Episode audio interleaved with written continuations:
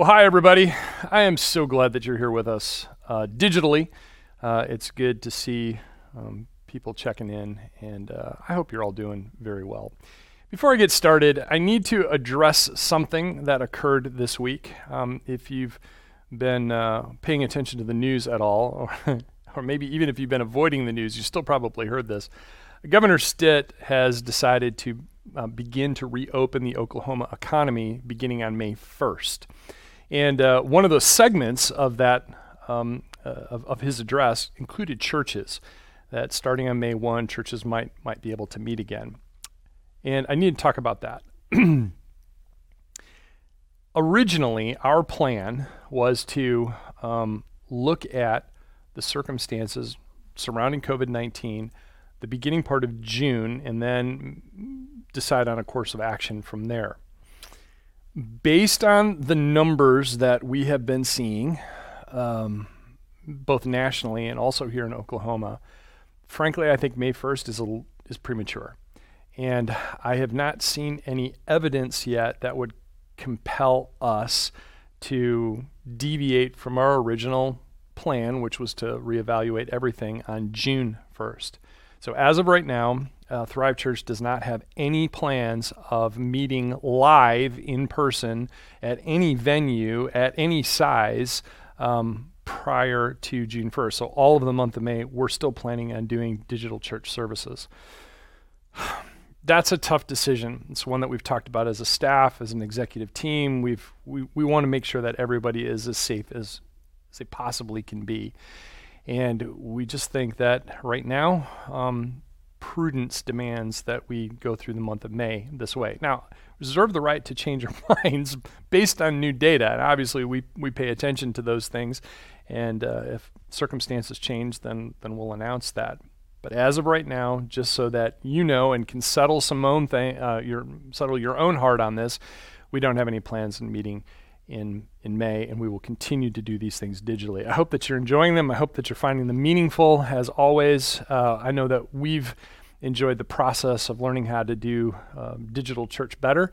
So, um, it's not ideal, uh, but it's certainly better than nothing, and uh, we at least we get a chance to interact a little bit online. So keep that in mind. June 1st is the, the day that we'll reevaluate. Now, in the meantime, here's the thing I'm, I'm going to ask you to please pray for Thrive Church. Please pray for our leadership that we would have wisdom about all of this, that we would, um, we would, would keep safety in mind, and that we would truly be prudent about these things. it's important that we do that. Um, but the other, the other piece of the puzzle is would you please pray that God would do the work in the hearts and minds of Thrive Church um, during this period of waiting. I know it's hard. I know it's a difficult thing to do. You want to see people. I totally get that. But I do think that God doesn't waste waiting.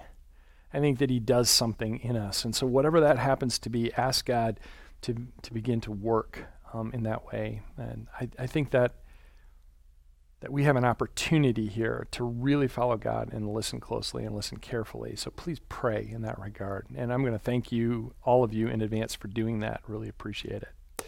Now, speaking of prayer, obviously, we're doing a series on prayer right now. Um, and last week, if you recall, I asked everyone to commit to five minutes every single day. Just five minutes. So here's a question How'd you do? How did you do with praying for five minutes every single day the last uh, seven days. How'd it go? Did you do all right? Here's what I want you to do, just to kind of kind of um, help us gauge how this went. Because if we were live, I'd have you raise your hand and all that kind of thing. So since we can't do that, uh, I'll have you do something else. If you were able to, okay, if you were able to do five minutes for seven days, if that was you, kudos to you. I'm glad that you did. But do me a favor and give us some love. Give us a little heart, okay, on Facebook. It's easier if I'm on Facebook. Uh, if you're watching on the uh, Thrive Church uh, website, you probably aren't going to be able to do this, but if you're on Facebook, go ahead and give us a heart if you could do five minutes every single day, okay? Now, some of you were able to do five minutes a couple of days, and maybe you forgot, or maybe you got busy, or whatever. That that happens too. If that's you, then I want you to give give us a thumbs up, okay? So, heart if you were able to do all seven days, and a thumbs up if you did a couple of days. Five minutes. Okay. Now, let's say that um, you didn't do as well as you really wanted to, and uh, maybe you need another week. Maybe you need to try this one more time. If that's you, go ahead and do the little laugh button. I think it's a little smiley face that's laughing. A ha ha, I think is what it's called. Uh, so give us that emoji. So heart if you were able to do five minutes all seven days. Thumbs up if you did five minutes a couple of days, and a ha if uh, if you need if you need another another try at this. Need need to take another run at it. And by the way, there's no judgment here. I just want you to connect with a good father who loves you.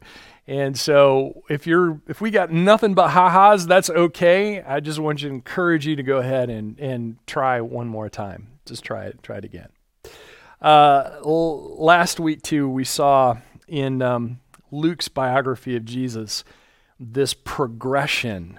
Um, maybe you you you remember it. If not, that's okay. I'm I'm going to put it back up on the screen so that you can see it. Um, we started with the story of the Good Samaritan. And, and in that, um, Jesus uses this little story that he kind of created apparently on the spot to describe um, what a neighbor was. He's having this conversation with another religious leader, you know, who is who is my neighbor? And so he tells a story. And he commends um, the behavior of the, the Samaritan. That's the one being the neighbor. And so Jesus highlights that. But then immediately following the story of the Good Samaritan, this interaction with the religious leader, Jesus um, goes to the home of Mary and Martha. And, and, you probably remember this. Martha's busy making sure everybody's got, got food and, and beverage, and Mary's just sitting there, and Martha's not happy about it. And really, this is about uh, not necessarily chastising Martha, but rather Jesus pointing out to Martha that he's commending Mary's behavior, spending the time with Jesus. And that was the important uh, thing. Not that, you know, everybody's got a full full cup, but rather that the people were spending time with Jesus while he was there. You know, I've, I've noticed something over the years. Uh, I've been doing this for a while, and I've, I've noticed this that there are some people who are just naturally wired to care for others. You know, they're kind of the Martha types. Not always, but but they're just they're just naturally that way. They're the ones who see the person sitting off in the corner. They're the ones who um, uh, tend to notice uh, homeless people when a lot of people are just kind of walking by them and don't see them at all. Uh, they're the ones who care an awful lot about the oppressed and the down and out. And and what I've noticed about people who are naturally wired that way is they tend to get frustrated when others don't see the same need that they do. And, uh, I understand that. Um, my guess is that probably somewhere between 20 and 25% of any given group of Christians probably fall in that category. They tend to, to um, uh, gravitate towards things like social justice and uh, they they want to they want to be doing um, want to be serving out in the community and trying to meet needs and, and take care of things. And I think um, Luke is making a point here. It's one that we need to pay attention to. to get to the same behavior of the Good Samaritan, we need to be in the presence of Jesus. He's commending the uh, behavior of the Samaritan. And he's commending the behavior of Mary, who's spending time at the foot of Jesus. And I think those two things go together. I really do. I think it's an important thing that there has to be a heart change. And the place that the heart changes the most is when we are in the presence of God, when we learn how to listen and to respond to the things that we hear. And my guess is, is that over a, a period of time, at least in my experience, that when I've spent more time with Jesus, my heart gravitates to those things where there's broken and oppressed and those things that that that need the hands and feet of Jesus to intervene. So keep that in mind that there's there's something that's going on here and some people are just naturally wired that way, but not everybody. In fact, I would say the majority of people are not. And that's why we need that heart change in order to be even aware of the needs that are out there. So those of you who who gravitate in that direction, who tend to be feeling that way, hey, pray for your brothers and sisters that they would be in the presence of God and God would get a hold of their hearts and that God would um, help them um, see the need, that it would open their eyes to the things that are around them, that they would want to get involved um, because of their the love they experience for Jesus would fill them up and it can flow to someone else. So keep keep that in mind. I, I think I think that's true of virtually every church that I've ever served.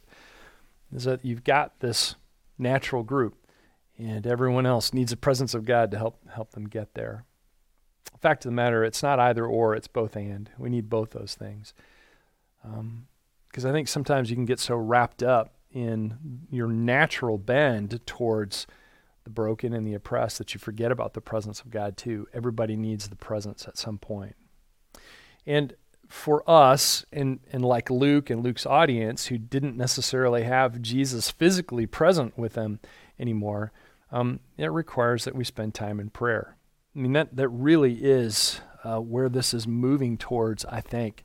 You have this progression of stories within the text, and ultimately it lands at the Lord's Prayer. And so I'm going to invite you to join me in Luke chapter 11. Luke chapter 11 is where we're going to spend our time, and we're going to pick up the story of the Good Samaritan. Oh, sorry, the uh, not the Good Samaritan. We're uh, we're going to pick up the story of the Lord's Prayer, uh, and hopefully shed some light on some of these other other stories. So keep that in mind. So I'm going to begin in verse uh, 1 chapter 11, verse 1. One day, Jesus was praying in a certain place. When he finished, one of his disciples said to him, Lord, teach us to pray, just as John taught his disciples. Now, I love this statement teach us to pray. In fact, that's what we spent our time on last week. Teach us to pray. Jesus' practice was noticed by his disciples. One day, Jesus was praying in a certain place. To Luke, it didn't matter. Um, but his disciples noticed that this practice that he had and said, okay, can, can you teach us how to do it? And, and remember that in, in ancient Israel, when a rabbi like Jesus would call a group of disciples, it's not like we think in, uh, in Western civilization about education. Because for, for most of us, you know, we, we would go to class and it was about knowledge transfer. We would learn something from a person and, and, and it was a group of skills or it was a particular technique or a certain philosophy or whatever it happened to be. But in ancient Israel, if you were called by a rabbi, the point wasn't to know what the rabbi knew, but rather to be like the rabbi, to actually think and behave and to love and to care about the, the rabbi. It's to be like that person, to emulate them to a certain extent. And they're they're seeing Jesus praying. It's like, can you teach us how to do that? It's important. But then there's a little uh, little kind of side note here. Just as John taught his disciples. So you have Jesus and his cousin John the Baptist. That's who they're talking about here. Have disciples. They are both rabbis, a very specific type of rabbi. And those rabbis would often teach um, very specific prayers to their disciples. Apparently, John had done that because the disciples of Jesus and John had talked to each other. And so they were noticing Jesus pray, hey, teach us to do this. And oh, by the way, John's disciples uh, do that too. Um, there's uh, an idea here that we have to keep in mind.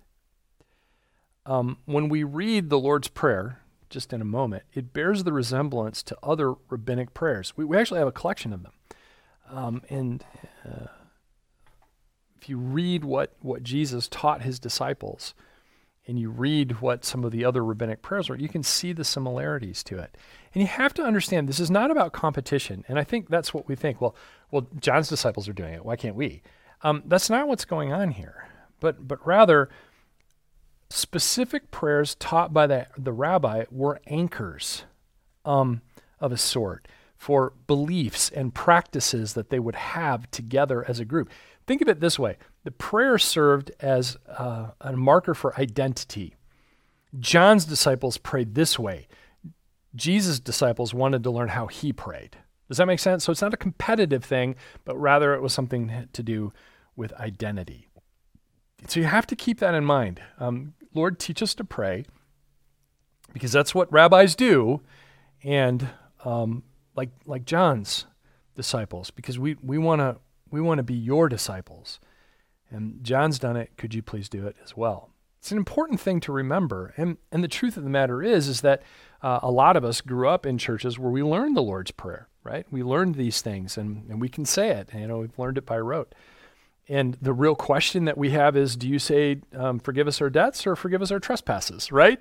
You, you know, um, some of you know that uh, when, when you're in a large group of people, uh, you, you, start saying the prayer together, and all of a sudden, at that point in the prayer, everybody's voices go real low because they're not sure which word they're going to use, right? They're not sure if, if it's going to be debts or trespasses. It's a point of identity for a lot of us. And, uh, and I think that that's ancient. I think that's just built into human beings. So let's, let's go on and actually look at the prayer. Jesus says, When you pray, say, Father, hallowed be your name, holy be your name, your kingdom come. Give us each day our daily bread, forgive us our sins, for we also forgive everyone who sins against us, and lead us not into temptation. Now, this sounds a little bit different than probably what you grew up memorizing, at least uh, for, the, for the most part. It's very, very simple. In fact, this is likely the most original form uh, this is the stripped down version that Luke had gathered from a group of people who heard Jesus teach this. And so when he wrote it down, uh, this is he got down to the essence of it, and this is it. And it's it's actually um, when you kind of read it through this way, uh, it's not what I would call poetic. It doesn't flow real easy, but it does hit some some major points. And um, there's you're as you're reading this, you're probably thinking about your memorized version in your head, going, wait a minute, this sound, sounds a little bit different. But really, all the elements are there. So let's take a look at this uh, in, in part. Let's pull it apart and, and try to understand it. In the first section, we have this Father, holy be your name, your kingdom come. And in this, you have an acknowledgement of, of, of God as Father. And if I'm not mistaken, um, this would have been kind of new. Yahweh, Adonai, was God. And here Jesus is using a, a, slightly more familiar term. He's saying Father. Father, holy be your name. This is an element of worship, it's an acknowledgement of who he is. There's worship. And then he says, Your kingdom come. Your kingdom come. I've said this before, and you've you've some of you will remember this, but I often talk to people and they want to know what God's will is for something that's going on. They want to, I just uh, waiting to hear what God's will is. God's will is always the same. And here it is. God's will is always the kingdom of God. Always. He's always about expanding the kingdom, building the kingdom. He builds it, builds it. We get to be a part of it, but he's the one who's building his kingdom. That's his will, always. And so here in these opening couple of phrases, we have we have worship and we have the will of God. Your kingdom come. And if you think about this, this is really spending the first moments of your prayer aligning with God. I'm putting God first, holy. He is holy. And secondly, He has a will and I want to align those things. So however you're choosing to pray, if you're just doing it for your 5 minutes, you can say this. This is this is a great way to begin. But think of it as how do I align my heart with God when I start my prayers? How do I actually do that? How do I um, think in terms of changing my heart to match where His happens to be? It's alignment, worship, and His will, and acknowledging that and putting it first. So keep that in mind. Yes. Yeah. Your kingdom come. The next, it says, Give us each day our daily bread. This is asking God for provision because we still need to eat. H- have you ever heard the term, they're so heavenly minded, they, they they're doing no earthly good, well, at the end of the day, you, you still have to eat. And your kids want to eat. And if your kids are anything like my kids, they want to eat more than ramen noodles, right? They want they want something. And so we we depend on God for what it is that we need. And I still think that this is a physical thing, but I think it could also be a spiritual thing too. God, what is it that I need today? I need provision to be a citizen of your kingdom. And that might be in the form of food, but it also might be in the form of encouragement or, superior, or um, support or empowerment to do something. But it's ultimately about provision. So you first align with God, and second, you ask Him for the provision that you need to do whatever it is that you're aligning with. So, provision and alignment are the first two parts of this. Give us each day our daily bread. Now, as we move on to the next segment, it gets interesting. Forgive us our sins, for we also forgive everyone who sins against us. And forgive us our trespasses, as we forgive those who trespass against us. Forgive us our debts, as we forgive our debtors. Remember this, right? Okay. Well, there's something that's going on in the language here that we need to pay very close attention to because I think it changes how we understand how this prayer actually works. And I want you to see this. so let's see if we can pull this apart. Forgive us our sins. Now, the word in Greek here is the actual word for sin. And it, it translates as such. We find it all throughout the New Testament. So forgive us our sins. Yes, I, you're holy. I need provision. Please forgive me of my sin because I, I can't continue to do your will, to be aligned with you if I still have sin in my heart. So forgive us our sins. This makes perfect sense. But then on uh, the next phrase tacks another, uh, another idea onto this. For we also forgive everyone who sins against us. Now, there's a certain amount of logic to this, so that if we receive forgiveness, then we need to forgive someone else's sin. And I don't disagree with this. And in fact, other um, uh, stories in in the other gospels about the uh, the Lord's prayer deal with that very issue. This the idea of forgiving and being forgiven, but not in Luke. There's something different that's happening here. And you'll notice that I put the word sins in a, in a different color because it's not the same word as the, as the sins above. It's something entirely different. In fact, I think a better translation is as we also forgive everyone indebted to us. Indebted to us. It's not sin. Forgive our, us our sins, for we also forgive everyone indebted to us. You know, there's a cultural thing here, there's a history here that you need to understand. This is very specific. Please remember, none of the, the Bible, not one word, was written in a vacuum. None of it. There's always a historical context to it that we need to understand because it illuminates parts of the, of, of the scripture for us so we have a better understanding of it.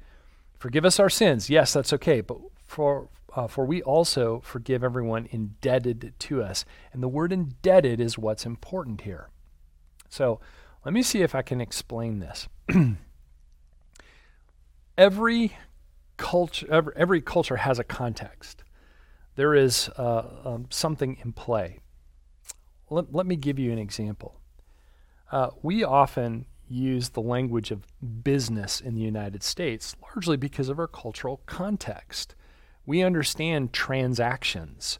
We understand exchanges. We understand business. Here's a great example. Uh, when you're talking to someone and they're saying something to you you don't agree with, and say, Well, I don't buy that argument. See? There are certain bits and pieces of language that have made it into our everyday conversation. We get business, it is part of our cultural context. There was something very different in play in ancient Roman uh, Mediterranean world something else entirely different. And it's often called the patron client relationship. And so the society is built on a, a relatively simple set of, of relationships. where every person has both a patron and a client. Every person has somebody uh, that's looking out for them, and every person has someone else that they're looking out for, at least within the middle class and above. Uh, lower class may be a little bit different. But this idea, patron and client, was pervasive throughout the Mediterranean world. And you can find a lot of evidence um, to this. Usually, uh, I would say almost always, people would recognize that the ultimate patron was Caesar himself. And Caesar um, was uh, supposed to look out for all of his clients, and everybody owed something to their patron, Caesar. And it's kind of like a big pyramid scheme, just kind of um, spread out from there. And so you have a patron client. Um, I, I, came up uh, with with this idea, this model, um, found something similar to it, and I thought uh, it works very well. So the patron would provide money and protection and access uh, to certain things for their client. And at the same time, that client owed back to the patron loyalty, uh, gratitude, and frankly, political support. So you can see how this relationship would work. The client was always indebted to the patron, and the patron always had some type of debt from a client. And you can see that you know, uh, on, on the screen here, if you had a client, they were probably a patron to someone else and someone else, and on down the line. Patron client, this give and take. You scratch my back, I'll scratch yours, but please understand there was somebody who always had more power than the other, patron client relationship. And we see this over and over again, uh, historically speaking. But here it seems to be in play in the Lord's Prayer because you have a debt, patron client relationship. Everyone had a patron who would provide favors, and everyone had a client, somebody who owed you something.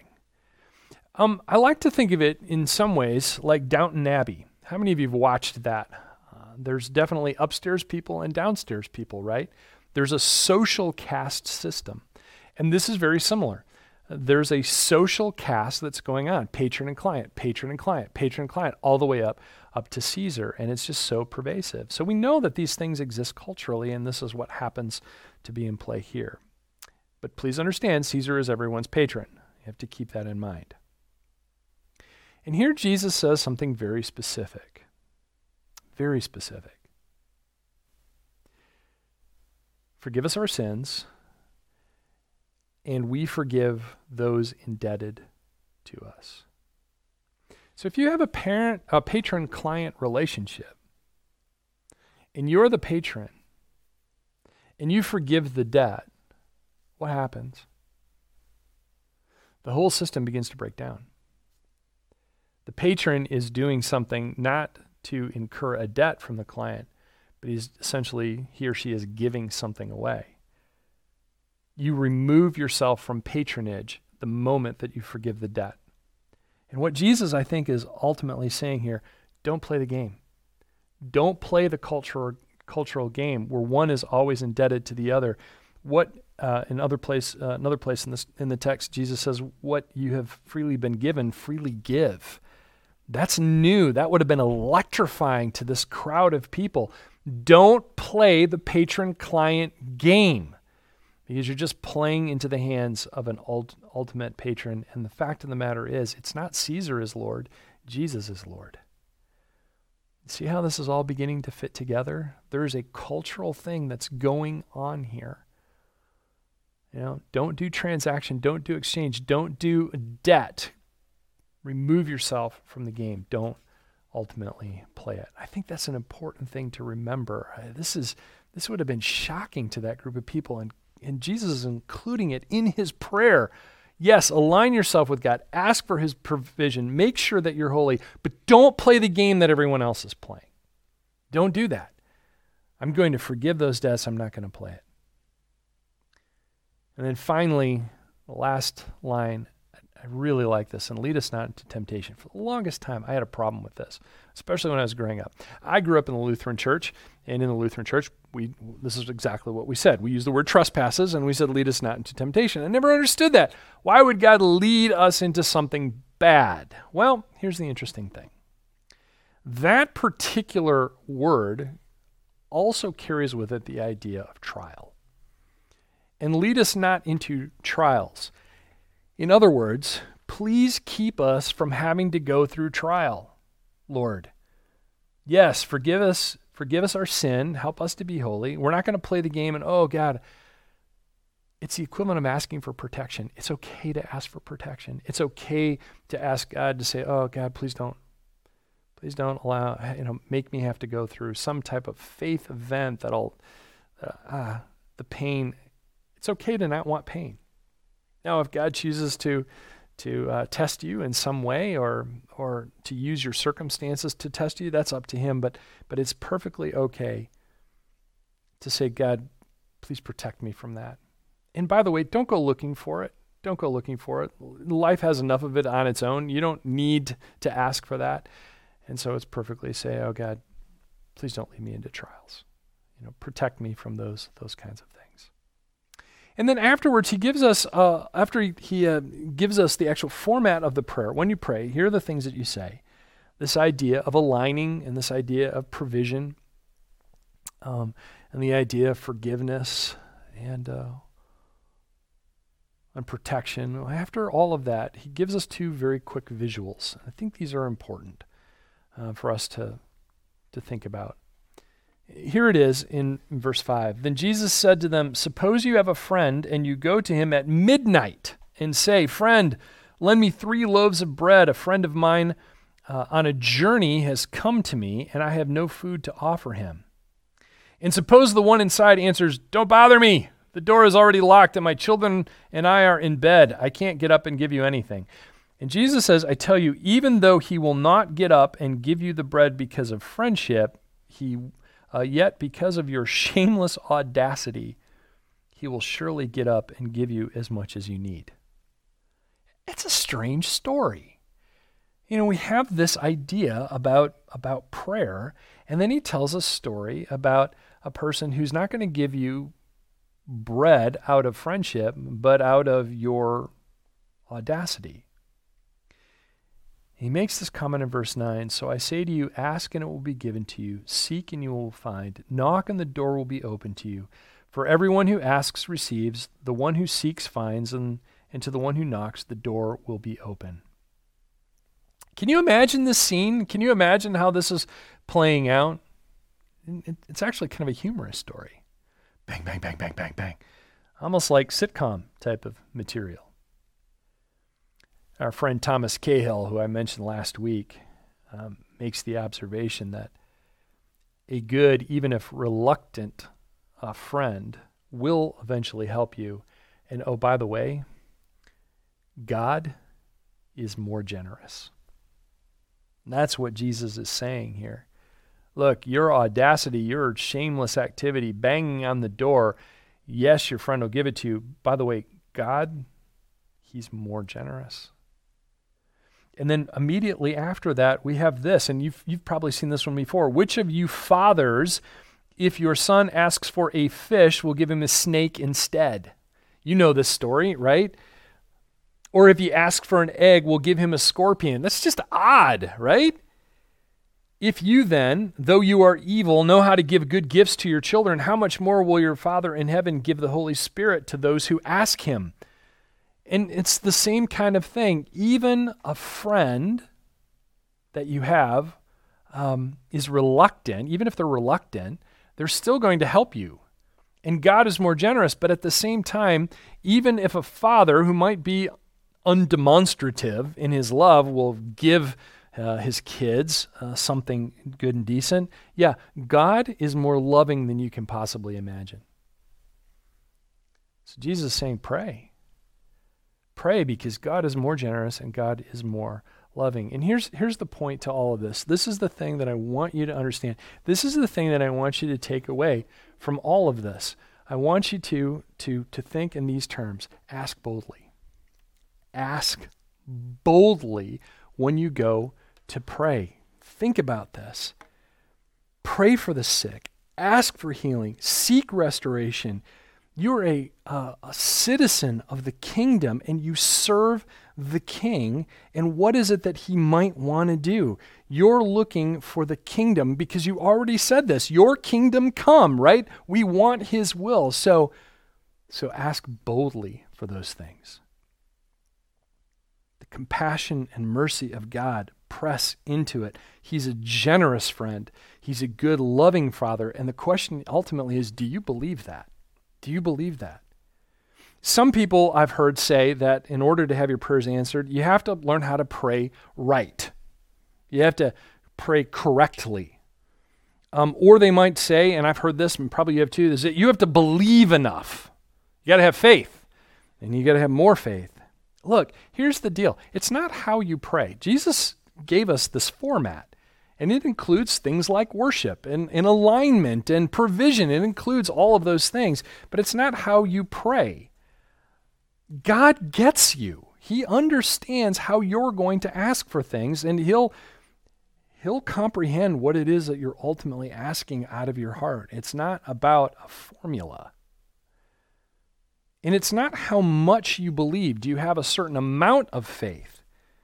It's almost like the, the, the idea here is grit your teeth and just believe more, and maybe, you know, God will answer your prayer. Because what you have right now isn't cutting it somehow. Look, again, God gets you. He understands where you are. It's not about how you pray.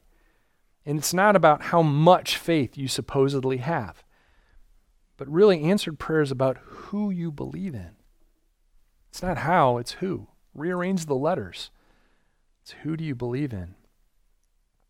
You want to change the world? Do some good? Then you need to spend with time you need to spend your time with Jesus because Jesus is what changes the heart.